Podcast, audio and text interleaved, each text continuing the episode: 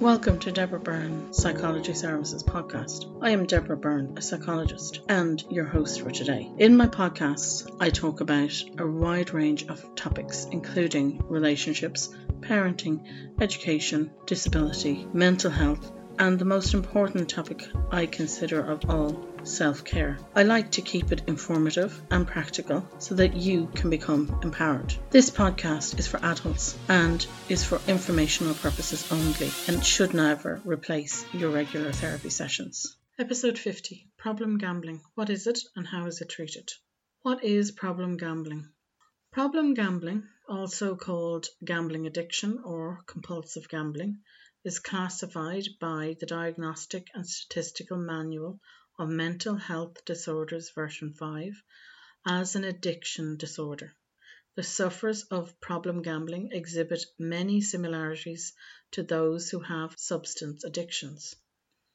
Problem gambling is defined as an urge to gamble continuously, despite the harmful negative consequences to the person or their families.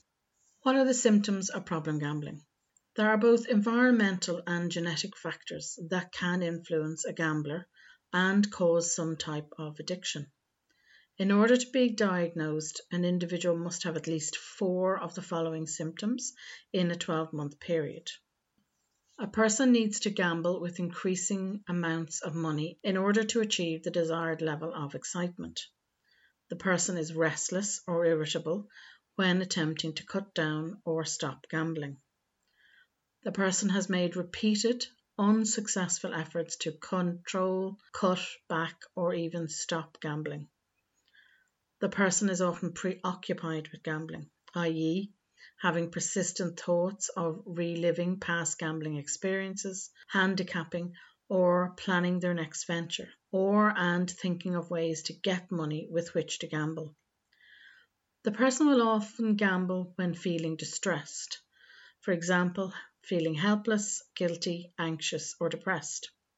After losing money, the gambler often returns another day to get even. In other words, what the gambler calls chasing one's losses.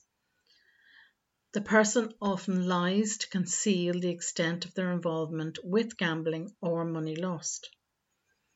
The person will have or may have jeopardized or lost a significant relationship, job, education, or career opportunity because of gambling. The person may have relied on others to provide money to relieve desperate financial situations caused by gambling. Recognizing you have a problem or someone you love has a problem with gambling. Try and answer these questions truthfully, if to no one else but to yourself. 1. Do you sometimes spend more money and time on gambling than you can afford to? 2.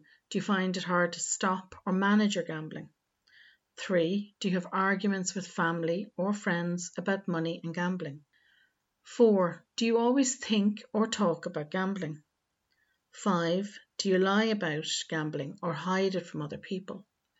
6. Do you chase losses or gamble to get out of financial trouble? 7. Do you gamble until all your money is gone? 8. Do you borrow money, sell possessions, or do not pay your bills in order to pay for gambling? 9. Do you need to gamble with larger amounts of money or for a longer time to get the same feeling of excitement or buzz? 10. Do you neglect work, school, family, personal needs, or household responsibility because of gambling? 11. Do you feel anxious, worried, guilty, depressed, or irritable because of gambling? 12. Do you consider or have considered an illegal act to finance your gambling? 13. Do you gamble to escape worry, trouble, boredom, or loneliness? 14. Do you have difficulty sleeping because of gambling? If you've answered yes to some of these questions, it doesn't mean you have an addiction, but it may mean you are developing a problem with gambling and should consider taking the necessary steps to talk it through with someone. How is gambling addiction treated?